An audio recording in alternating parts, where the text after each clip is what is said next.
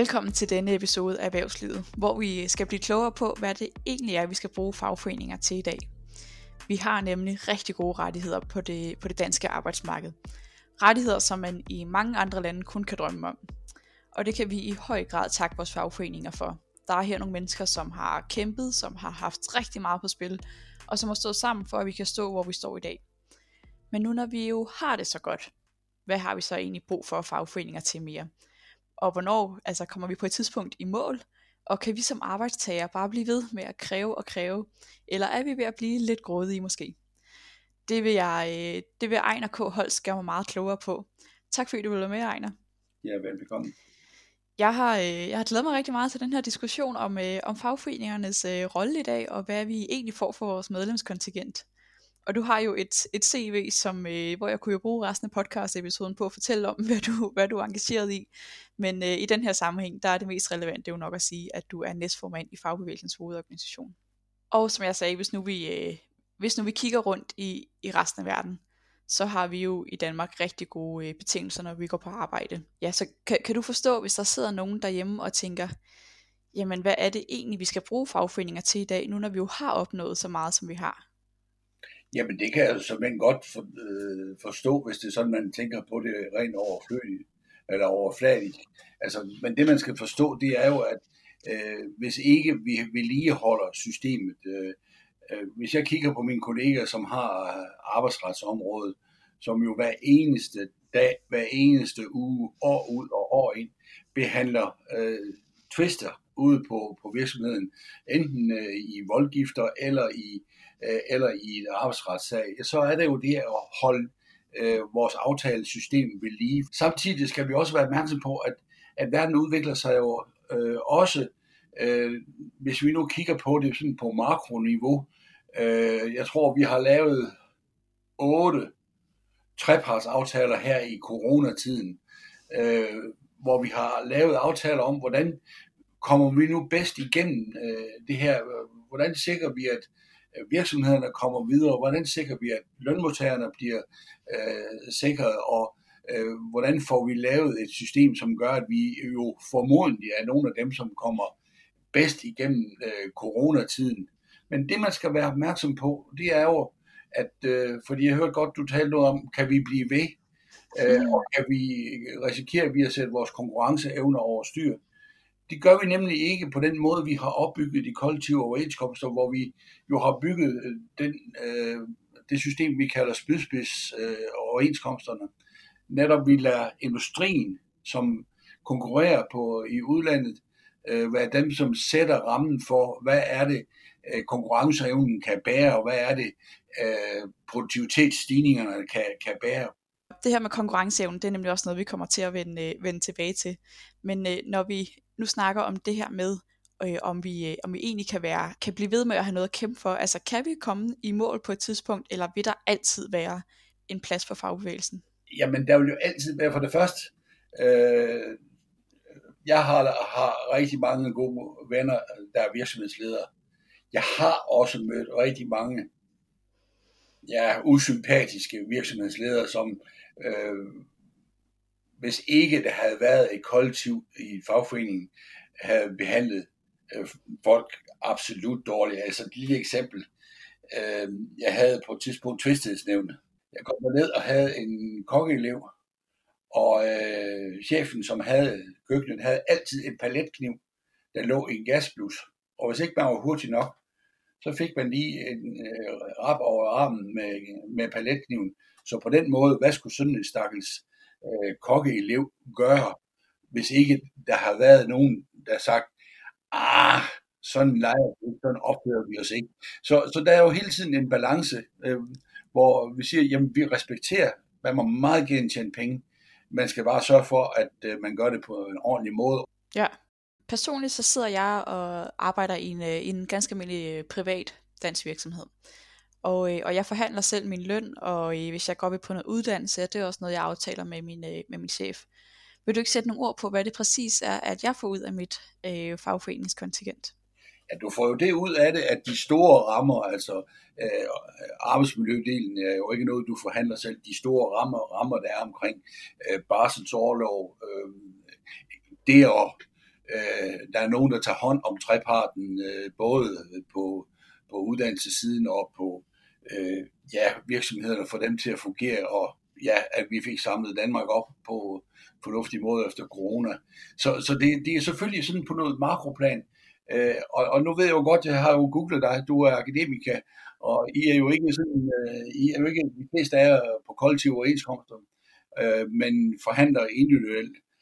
Øh, det er jo den måde, øh, akademikerne har valgt at gøre det på, men, men jeg må også nok sige, at man skal også være stærk, for jeg tror, øh, Øh, at øh, fordelingen af goder, og fordelingen af løn på øh, det arbejdsmarked, som du repræsenterer, er betydeligt mere spredt, og det betyder jo, at hvis ikke man er stærk, og hvis ikke man øh, øh, kan kommunikere med sin virksomhed, ja, så bliver man jo sat bagerst i køen. Der har man jo ikke de store kollektiv øh, til at, øh, at hjælpe øh, og sige, at der skal også være øh, der skal også være muligheder for den stille mand, øh, den lidt tilbageholdende kvinde, øh, og det bruger vi jo fællesskab til, det bruger vi jo kollektivt til. Øh, ja. Og så må man jo sige, at det, at vi har en fagbevægelse, er jo øh, en måde at også sikre et øh, balanceret og roligt arbejdsmarked. Vi sætter ufattelig få øh, arbejdsdage over styr ved det, man i andre lande har kaldt vilde strækker. Netop fordi vi har et konfliktløsningssystem, netop fordi, at vi har kollektive aftaler, hvor vi siger, jamen godt, øh, nu forhandler vi og, og har et konfliktvåben, øh, som det sidste skridt, øh, hvis det er sådan, vi ikke kan komme videre. Men, men, men det, at, øh, at vi har et roligt arbejdsmarked, det betyder jo, at vi har et stabilt samfund, og det betyder noget for den, for den enkelte. Så der er en store, store rammer omkring dig, som man måske ikke ser, fordi de er lidt diffuse, og som du siger, de har jo været der altid, men, men hvis ikke de bliver vedligeholdt, øh, så forsvinder de jo. Så vil det jo være en sæbeboble, som bliver pustet op, øh, ja. indtil overfladespændingen øh, forsvinder, så er den væk. Og det er jo det, vi skal for, forsøge at vedligeholde. Øh, og, og det er måske noget af det, som vi også er udfordret af, at øh, det er svært at, at forstå de der store rammer, øh, øh, og de mange milliarder, som vi nu jonglerer med, når vi laver trepartsaftaler. Fordi hvad betyder det egentlig for mig? Kunne jeg melde mig ud? Ja, det kunne man godt. Men problemet er, hvis ikke styrken er der i øh, både til at, at forhandle, men også til at skabe legitimitet. Øh, fordi så skulle vi jo skabe legitimiteten som i Sydeuropa. Altså organisationsprocenten i Frankrig ligger på 8 procent. Øh, okay. Og den måde, den måde, de skaber legitimitet på, det er, nu laver vi vilde strækker, og så sender vi en masse folk på gaden, som bål og brand, og øh, og laver vi ballade ind til politikerne, de vil sige, nu det her går ikke, vi, vi skal gøre et eller andet. Øh, vores legitimitet gør jo, at vi, øh, i og med at vi repræsenterer mange, har et roligt arbejdsmarked, og øh, netop også fordi vi selv tager hånd om det, øh, ja. Så, er det ikke, så er vi ikke afhængige af tilfældige politiske vinde. Men der er jo, øh, altså mange øh, fagforeninger oplever jo færre og færre øh, melder sig ind i en fagforening. Kan man se noget i forhold til, hvis nu vi går 50 år tilbage til i dag, altså har fagforeningen stadig samme pondus, når de forhandler? Mm, verden er forskellig. Altså den måde Thomas Nielsen kommunikerede med øh, Anker Jørgensen, vi vil aldrig gå ud og, og, og kalde statsministeren en lille lort. Det kunne man dengang. Øh, det var jo en, øh, det var en anden tid, hvor man sådan skulle det var, det var mere han, bavianerne, der var der, end, end, end, end det er øh, sådan den smidige forhandling, øh, og øh, ja, jeg synes en mere civiliseret måde at omgås på. Øh, så, så selvfølgelig var øh, øh, fronterne skarpere på, på det, på det tidspunkt, men, men, men det, er jo, det er jo i bund og grund det samme ting, vi, øh, vi, vi taler om. Øh, og, og derfor er det selvfølgelig en risiko øh, for, øh, for fagbevægelsen, men for den til skyld også for arbejdsgiverne, hvis det er sådan, at vores legitimitet forsvinder. Fordi som jeg plejer at sige til arbejdsgiverne, hvis ikke vi var her, så var I heller ikke. Så var hver mm. virksomhed overladt til sig selv, øh, og øh, selv skulle løse de konflikter, eller også skulle I overlade det til øh, til Folketinget med de skiftende flertal, der, der nu, der nu kan, kan være. Ja, men, og, og hvad for nogle, altså hele den her problematik med, øh, hvis nu der er rigtig mange, der melder sig ud af fagforeningerne, hvilke konsekvenser har det for den danske øh, aftalemodel? Altså kan vi helt risikere at miste den i det private i hvert fald? Ja, det vil vi jo kunne. Altså i det øjeblik, hvor vi ikke øh, kunne bevare vores legitimitet og sige, at vi repræsenterer øh, en overvejende del af lønmodtagerne, øh, så vil det jo være svært at bevare et kollektivt, øh, ja, privat overenskomstsystem. Så vil man jo gå over til sydeuropæiske øh, lovgivningsmodeller, øh, og øh, jeg synes ikke, man behøver at kigge ret meget øh, ned over øh, Europa for at sige, hvad, hvad det er, jeg foretrækker. Øh, fordi så kommer du ud i den situation, øh, hvor enkelte politikere har en flok klienter, øh, sådan, eller gammel romersk øh, politiske system, som de varetager interesserne for, i stedet for, at vi forsøger at balancere. Altså, når man kigger på, på fagbevægelsens hovedorganisation, som, øh, som repræsenterer øh, politibetjente, øh, sygeplejersker, skolelærer, pædagoger, smede, elektrikere, øh, tømmer, murer og alt muligt, så har, gør det jo, at vi også balancerer tingene og siger, jamen det er fint. Øh, der skal være plads til, til alle, der skal gives øh, noget til, til, til alle. Ja. Altså nu nævnte du selv det her med for eksempel øh, barsel og sådan nogle andre ting, at det jo også er noget fagbevægelsen øh, kæmper for. Men jeg synes, jeg i dag ser en tendens til, at virksomhederne faktisk øh, står i kø for at fortælle om, hvor gode medarbejderplejeinitiativer de har i deres virksomhed. Mange betaler faktisk mere barsel, end de egentlig behøver, og de her post-corona har det jo virkelig været i talsat, øh, at mange medarbejdere gerne vil have fleksibilitet i, hvor og hvornår de arbejder. Og jeg synes, man oplever ligesom rigtig mange virksomheder, der går ud og siger, det er så godt at arbejde over ved os, der får du alle de her fordele. Øhm, så kan, kan vi være nået dertil, hvor at, at i dag så har virksomhederne indset, at glade medarbejdere er bedre medarbejdere. Så derfor vil de faktisk gerne imødekomme helt af sig selv øh, mange af de her sådan, positive initiativer. Ja, nu kunne jeg være fræk at sige, Malene, nu lever du på et beskyttet af akademisk arbejdsmarked, for det er ikke det, jeg, lever, det, er ikke det, jeg ser. Øh, jeg ser til daglig, det var netop derfor, jeg brugte eksempel på, at vi jo hver eneste dag, hver eneste uge har tvister, der skal løses. Så ja, der er masser af gode virksomheder, men der er også virksomheder, hvor man er nødt til at sige, at det er her hegnspælene, de er sat ned. Øh, så ja, de gode eksempler, de er der, men, men det er ikke dem, som jeg ser, øh, når jeg kommer ud i industrien, eller kommer ud øh, på byggepladserne, eller kommer ud i institutionerne. Så er det jo ikke fordi, de står i kø for at sige, jamen hos os øh, øh, kan du få alt det bare, du vil. Altså, altså herregud, når man kommer ud på en institution, og de kan komme til at diskutere, skal vi nu fjerne frugtordningen? Ja. Ikke? Altså, så, øh, så er der stadigvæk behov for, at der, der er nogen, der øh, også tager hånd om øh, den, den arbejdskraft, som øh, der er mest af.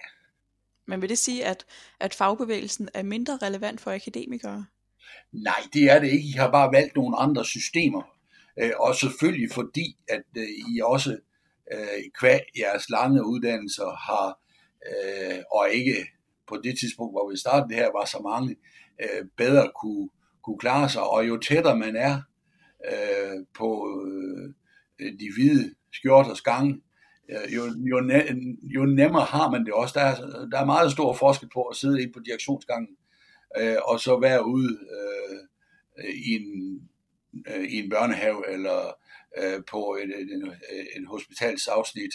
Der er meget stor forskel. Det, øh, det tror jeg, man skal være opmærksom på. Og, og, og det er jo ikke fordi, jeg har øh, med sunde akademikerne, det er fint nok, altså det, det, det er muligheder, de har benyttet de muligheder, de har, det vil være dumt andet.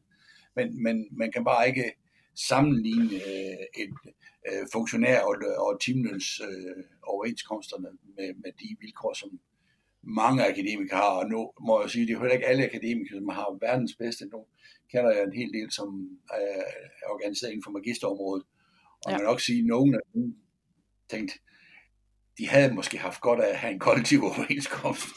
Ja. altså, øh, apropos det her med overenskomster, så mit sådan, professionelle fællesskabsfølelse, det føler jeg egentlig mest til mine, øh, mine nærmeste kollegaer, mere end jeg føler det til øhm, alle, der har samme uddannelse som mig for eksempel. Men selvom at jeg føler mit sådan, professionelle slægtskab med mine nærmeste kollegaer, så fordi vi har forskellige baggrunde, så er vi ikke nødvendigvis på samme overenskomst. Og nu er jeg øh, tillidsrepræsentant, men jeg er ikke tillidsrepræsentant for mange af mine nærmeste kollegaer, fordi vi er på forskellige overenskomster. Og jeg, jeg forstår simpelthen ikke, hvorfor, øh, hvorfor handler vi forskellige overenskomster? Hvorfor står vi ikke bare sammen i, i samme afdeling, i samme virksomhed? Hvorfor ja, står vi ikke sammen? Jamen det gør man også på mange områder. I industrien for eksempel, øh, på CO Industri, øh, har man jo fælles overenskomster, funktionærer og teamlønnet. Øh, men, men jeg tror nok, at øh, det bliver det bliver en dag, den dag øh, AC de kommer og beder om at blive en del af CO Industris overenskomst. Det, det tror jeg ikke, de har, de har lyst til. Øh, og på den måde kan man jo sige, at der er fordele ved at have fælles, øh, fælles overenskomster, og det har man indset i industrien. Og hvis man kigger ind i byggeriet, ja, så er det jo også øh, så er overenskomsterne meget, meget øh, identiske, og, og, og flere steder aftaler man øh, også på bypladser, at man har en fælles øh, tillidsrepræsentant. Men, men der vil jo være stor forskel på, hvor mange penge øh, du ønskede at afsætte i din overenskomst til uddannelse i forhold til det, øh, elektrikeren øh, i, altså nu ved jeg, at du er i til Danmark, øh, ja. de, de, vil, de vil synes, der var, der var væsentligt. Øh, desværre er det nok sådan, det er dig, der prioriterer at få flere penge så der til, til uddannelse end de andre. Det er jo sådan, jo mere man, har, mere man har uddannelse, jo mere sulten bliver man på det. Ja. Ja, altså fordi jeg, jeg, jeg synes egentlig, at det tit føles lidt mærkeligt, når øh, altså vi har jo tre overenskomster, hvor jeg mm. arbejder, lederne, Dansk Metal og AC overenskomst. Og at jeg i princippet ikke bare er tillidsrepræsentant for den medarbejder, der kommer og har brug for mig. Ja, det er jo, det er jo lige netop det, fordi at, øh, at der er forskellige, hvad man har prioriteret, øh, og derfor er øh, rammerne, øh, rammerne forskellige. Øh, forskellige. Øh, jeg skal bare hilse at sige, Øh, da jeg var tillidsrepræsentant for 2.000 millioner år siden, øh, der var jeg tillidsrepræsentant for, øh, for elektrikere, sned og, og ufaglært. Men det var mig, der forhandlede HK'ens overenskomst også. Ja. Fordi det, aft- det, det aftalte vi, at det var betydeligt nemmere. Øh, jeg øh, vidste, hvad, hvad det handlede om, og de var ikke nær så mange. Så øh, det fandt vi ud af, og, og virksomheden accepterede det, fordi det er jo det, der gav en fornuftig løsning, og det var det, der gav ro på arbejdspladsen. Så ja. man finder ud af mange ting, når nu man arbejder sammen. Ja, og apropos øh, det her med de her fælles overenskomster, altså sådan helt grundlæggende er det et eller andet sted ikke også smartere, at jeg bare forhandler de ting, der betyder noget for mig, i stedet for at jeg ligesom skal være mere eller mindre enig med alle de andre på AC-overenskomsten. Jo, hvis du er stærk nok. Men når nu, der nu, øh, når nu øh, produktionen af akademikere fortsætter med den hastighed, det har nu, øh, og ledigheden øh, AC-området vil øh, runde 15 procent. Øh, Malene, hvor stærk er du så? Kan du ikke lige lukke i bageri, så kan du bare gå. Altså, der står 15 herude, der gerne vil have dit job. Det sker jo ikke, når man, er, øh, man gør det i fællesskab. Altså, det skal man jo vide. Altså, når man går ind i et kollektiv, så afgiver man jo noget af sin egen suverænitet. Øh, øh, det er jo det, er jo det byttehandel, man, man, man indgår i. Man afleverer noget suverænitet og får noget styrke. Ja. Og altså apropos det her med fællesskaber, så, så er jeg uddannet medievidenskaber, og sådan en typisk fagforening for en, øh, en medievidenskaber, det er tit inden for et område, sådan et humanistisk eller et kommunikationsområde. Mm. Øh, men der skæben ville det, at da jeg blev færdiguddannet, så øh, røg jeg ind i IT-branchen. Øh, så det er der, jeg også arbejder i dag. Og, øh, og som jeg også sagde tidligere, jeg føler ikke sådan et større fællesskab med dem, der har læst det samme som mig. Jeg føler mere et fællesskab med dem, der laver det samme som mig. Ja. Øhm, men det kan jo godt være, at jeg på et tidspunkt vil gå tilbage til at måske arbejde med noget kommunikation, og mm. det kan også være, at jeg en dag vil være selvstændig, og det kan være, at jeg en dag skal arbejde med noget, der slet ikke er opfundet endnu. Øh, det vil sige, at jeg gennem min karriere vil arbejde i øh, alle mulige brancher, og også måske som i, inden for alle mulige fagligheder. Og det er jo også meget kendetegnende ved i hvert fald, eller i dag, men i hvert fald også fremtidens arbejdsmarked, det her med, at man kommer ikke til at lave det samme øh, hele sit liv formentlig vil, øh, vil det være smartere for mig at melde mig ind i en af de gule fagforeninger, som ikke kæmper for et specifikt område? Jamen, de kæmper ikke for noget som helst. så, så, så, så altså for mig øh, vil jeg sige, altså hvis du har penge i overskud, så køb en dårs pølser, så lav et bål af den, og så øh, rist pølser over den. Det, Du får mere ud af det, fordi de har jo netop ikke forhandler, og de, bliver ikke, de er ikke en del af de store system. De er jo ikke en, altså den rigtige, altså fagbevægelsen er jo en søjle i samfundet, uden at vi skal tale om at være en kooperativ øh, øh, øh, samfund, så er vi en søjle i samfundet. Det er de jo ikke. De er jo, øh, de lever kun øh, på, at der kan være øh, et økonomisk incitament. Så, så det, det handler om for mig, altså det er jo rigtigt. Normalt ville du have stået i magisteren, øh, formodentlig. Jeg ved ikke, hvad du gør nu, men, men, men er nok i AC-området, fordi det tror, det, det, det tror jeg, det er der til de seernes akademikere er. Øh, og, og det er du jo netop, fordi I har et arbejdsfællesskab, som, øh, hvor, hvor deres faglighed og deres ekspertise ved noget om. Og ja, øh, så kan det da sagtens være, at du på et tidspunkt går ind i noget kommunikation, og så er det måske magisterne eller journalisterne, eller hvem det nu kunne være, der er interessant, netop fordi, at de varetager din faglighed, øh, og har en forståelse for det arbejdsmarked, du lever i. Det kan man jo ikke gøre, når man, øh, når man kun kigger ned i sådan en gang øh, pærevælling eller bænkevælling, som, som de her gule forretninger, de nu sidder og kigger ned i, øh, netop fordi de ikke har kendskabet til, øh, til det, de vilkår, som, som du lever i, og du arbejder i. Det er jo derfor, det er så vigtigt, at vi har vores tillidsrepræsentanter ud, for det er jo dem, der bringer virkeligheden ind til mig i sidste ende. Altså når jeg sidder ind på Sankt Anne Plads øh, i forlisinstitutionen og bruger rigtig mange timer, så læner jeg jo mig rigtig meget op af, hvad er det, de tillidsrepræsentanter, der, der er med fordi det er jo heldigvis sådan, i hvert fald i de områder, hvor jeg arbejder, der er der tillidsrepræsentanter med, så man kan konferere med at sige, hvad betyder det her? Hvad vil det her betyde? Fordi jeg kan godt være, at jeg har tusind idéer, og min erfaring siger, at man kunne gøre sådan eller gøre sådan, men hvad vil det betyde for dig ude på jeres virksomhed, eller i den industri, som I nu repræsenterer? Det kan man jo ikke gøre. Øh, for det første, så forhandler man ikke overenskomster, man læner sig bare op af de rammer overenskomster, vi er, og har ikke det tillidsmands, eller jeg, jeg er gammeldags, altså, jeg hedder, siger stadigvæk tillidsmand, men, men vi har ikke tillidsrepræsentanternes netværk og forståelse af, fordi min, min arbejdspladshistorie er jo gamle. Ja, men er det ikke et problem, at jeg egentlig øh, kommer til måske at shoppe så meget rundt mellem faglighederne, at jeg egentlig ikke har lyst til at være en del af en fagforening, som øh, arbejder inden for et specifikt område? Altså er det ikke en gammeldags øh, opdeling af fagforeningerne? Jo, men det skal man jo vide, altså, og fagforeningerne øh, øh er jo, altså den fagbevægelsesstruktur, vi ser som hovedregel, er jo, er jo et produkt af industrisamfundet. Øh, og, og den vil hele tiden forandre sig. Det er jo derfor, øh, da LO, da, da det fandtes, havde flest medlemsforbund, der havde man 85 forskellige forbund som medlemmer. Ja. Da LO sluttede, der var der 18, øh, fordi at der var sket øh, en glidning, altså støb, øh, formerne, som lavede jerngryder. Altså, ja. de blev mere og mere automatiseret og gled mere og mere over og blev maskinearbejdere, og, sådan, og derfor skete der en fusion. Øh, og, sådan, og sådan vil der ske, øh, ske hele tiden en, øh, en en glidning og en udvikling. Det er ikke altid, det ser særlig kønt ud, når det sker, men, men, men der, vil, der vil ske den udvikling. Ja. Øh, når der jo øh, er overenskomstforhandlinger, så, øh, så er fagbevægelsen selvfølgelig på hold med lønmodtagerne øh, eller arbejdstagerne, og i, øh, i den modsatte ende af forhandlingsbordet, der sidder arbejdsgiverne. Og typisk så prøver øh, Øh, de her to ender, ender af forhandlingsbordet ikke lige frem at sætte hinanden i det bedste lys. Fra et fagforeningsperspektiv, så er arbejdsgiveren typisk sådan en, en kapitalist-type, øh, som prøver på at udnytte øh, arbejdstagerne mest muligt.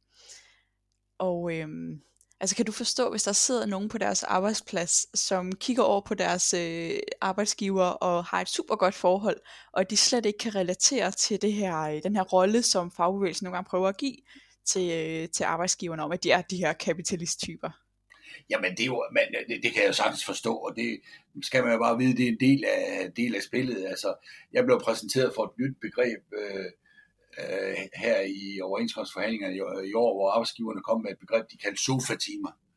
Øh, ja, det er jo også fordi, hvor de siger, jamen det er jo bare noget vagt, der sidder de bare hjemme i sofaen og laver ingenting. Altså, øh, det, er jo, det er jo den samme retorik, men jeg vil bare sige, når vi sidder over for hinanden, så taler vi faktisk meget, meget, så er det faktisk meget civiliseret. Selvom øh, blodtrykket er højt, og man er stresset og træt, og ikke har sovet i, i alt for mange timer, og, øh, så er det faktisk meget, meget civiliseret. Altså, jeg har ikke oplevet nogen smæk med dør i de mange år. Øh, det var sådan, det var, det var sådan en, en anden måde at agere på dengang, med, øh, verden var helt, helt anderledes, og øh, både måden at tale til hinanden, måden, at det, det, man, det de forskellige hold indtog, øh, så øh, Ja, men, men kan det ikke skabe nogle problemer på arbejdspladsen, hvis nu at man som medarbejder ligesom langsomt sidder og får det her negative billede af ens arbejdsgiver? Kan det ikke være med til at skabe nogle konflikter på øh, hverdagens arbejdsmarked? Nej, det tror jeg ikke, fordi man ved jo godt, øh, hvordan, altså man ved jo, det her det er et spil. Altså, det, det er jo fuldstændig det. Øh, når øh, du ser Folketinget tale om modstandere øh, på, øh, så er det jo en del af et spil, og alle ved jo godt, at øh, vi jo til daglig løser 100.000 af små konflikter på, på stille og roligt, uden øh, meget ballade i det. Og så må jeg også nok sige, at i hvert fald på de private overenskomster, synes jeg, at vi har været meget moderat i sprogbrugen. Øh, det er klart, altså OK18 øh, på det offentlige område var noget op, øh, ophedet øh, øh, og kunne også godt være lidt ukontrollabel. Det er jo, det er jo balancen mellem at have en stor medlemsinddragelse og så undgå og øh, komme til at og, øh, blive grebet af stemningen og, og komme til at tale om din modstander og dine forhandlingskollegaer på en, på en måde, som er uhensigtsmæssig. Øh, det tror jeg, vi alle sammen øh, spekulerer lidt på. Det var fint at have så stor en, øh, en stor medlemsinddragelse, men giver det også nogle, øh, får det bygget nogle barriere op. Øh, Øh, nu har vi lige tidligere øh, kort inde på det, men jeg har godt lige tænkt dig at spørge dig til øh, det her med, at, når, når vi det som arbejdstager bliver ved med at insistere på, at vi, skal, øh, vi kan få bedre rettigheder på det danske arbejdsmarked. Altså er, vi, er I aldrig bekymret for, at det på et tidspunkt går ud over den danske konkurrenceevne? Nej, det er vi ikke. For netop fordi, at vi jo den måde, vi bygger overenskomsterne op, vi lader, lader, eksport, lader eksportvirksomheder, eksportarbejdspladserne forhandle først. Øh, og øh, når de når det resultat, øh, de når, så er det jo det, som de kan bære i forhold til konkurrenceevnen. Og jeg skal sige dig, øh, her er økonomer, der er med på begge sider, der regner på konkurrenceevne og produktivitetsstigninger, er meget, meget stor. Øh, så, så på den måde er vi tryg ved, at, øh, at vi ikke øh, får sat øh, jobfesten over styr øh, i, en, i en lønfest. Øh, så det er en, øh, og, og jeg ved godt, der er nogen, der synes, det er meget irriterende, at nu skal industrien igen bestemme, men det er fordi, at de penge, der kommer ind udefra, det er de bedste penge. Det er dem, vi køber, øh, laver vores øh, velfærdssamfund for. Men når, vi, når det for eksempel kan være rigtig svært for nogle øh, virksomheder at rekruttere fra udlandet, altså fordi at juridisk eller øh, lovmæssigt kan være svært at få den kompetence, man har brug for, for udlandet ind. Er det så ikke et problem for det danske arbejdsmarked? Nej, fordi der, øh, med den beløbsordning, vi har, med de positive lister, vi har, øh, så kan man også få den arbejdskraft, øh, man gerne vil have, men man skal betale prisen. Øh, jeg havde fornøj, har fornøjelsen af lige her i nærheden, hvor jeg bor, der bor der fire pakistan, eller øh, bor fire indiske øh, IT øh, øh, ingeniører. Og det, dem havde jeg til frokost her, og så siger vi, vi behandlet ordentligt. Jamen, det gør vi. Og så, så siger den ene også, og så det mest fantastiske er at komme til Danmark, der har I noget, der hedder beløbsordningen, og det vil sige, at vi får det samme løn som de andre, der er på virksomheden, og når vi taler med vores kollegaer, der er rundt omkring i verden, så får de jo ikke engang en tredjedel af dem, der er ansat i virksomheden.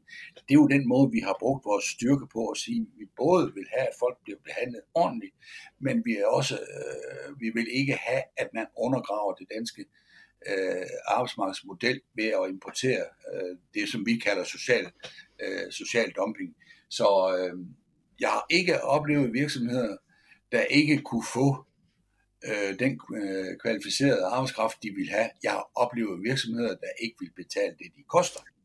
Ja. Øh, traditionelt set, så har fag, øh, fagforeninger jo været for arbejdsgiverne, som sådan traditionelt set har stemt på rød blok. Øh, og, og sådan kan man selvfølgelig ikke dele det op i dag, for der sidder masser af dybliberale mennesker som ganske almindelige øh, lønmodtagere. Og som liberal lønmodtager, så har du jo øh, fuldstændig samme behov for at få tjekket din kontrakt igennem, inden du skriver under. Eller hvis der sker noget uretmæssigt på din arbejdsplads, har du brug for øh, juridisk hjælp og alle sådan nogle ting. Sådan nogle ting er jo, er jo heldigvis farveblinde. Jeg ser godt nok stadig, synes jeg, øh, mange fagforeninger og politikere fra Rød Blok, der indgår i nogle forskellige samarbejder, kan, kan det ikke skabe et problem, hvis man sidder som, øh, som liberal lønmodtager og tænker, at jeg kan da ikke være en del af en fagforening, som indgår samarbejder med politikere for rød blok, når jeg jo stemmer på blå blok. Det skal mit kontingent ikke gå til. Er, er fagforeninger kun for folk, der stemmer på rød blok? Nej, det er det absolut ikke. Øh, fagforeninger er folk, der er, har et arbejdsfællesskab. Øh, og det er jo også derfor, at langt, langt de fleste øh, fagforeninger er øh, ikke apolitiske, men upolitiske. Øh, det er Fagbevægelsens hovedorganisation for eksempel, men det betyder jo ikke, at der er politikere, vi ikke har værdifællesskab med, øh, hvordan vi synes, verden skal, øh, skal indrettes. Men jeg skal bare sige, altså, da vi nu forhandlede dagpenge, eller ja, dagpengeforliget, var nogle af dem, jeg havde det tætteste samarbejde med, det var Troels Lund, og det var Bent Bøsted. Ja. Så, så på den måde arbejder vi med, med alle øh, forskellige politikere, øh, selvfølgelig øh, nogen af dem, som er tættest ind i tingene, så det, det, det, det bliver aldrig alternativt, der kommer til at bestemme øh, på, hvordan dagpengesystemet skal, skal bygges op, og derfor bruger vi selvfølgelig ikke så meget tid på dem. Men, men, men jeg er politisk, og jeg har en politisk holdning, og det der jeg lægger ikke nogen skjul på. Jeg er for den skyld også medlem af et politisk parti.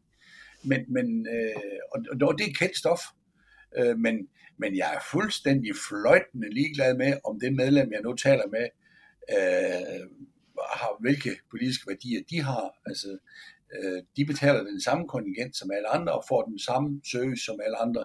Men det er klart, at flertallet har besluttet, hvad det er, vi synes, der er øh, værdigrundlaget øh, i, i fagbevægelsen. Øh. Men kan det ikke, kan det ikke skræmme nogle, øh, nogle væk, hvis nu at det føles som sådan et, et rødt foretagende, når der er samarbejder med, med røde politikere?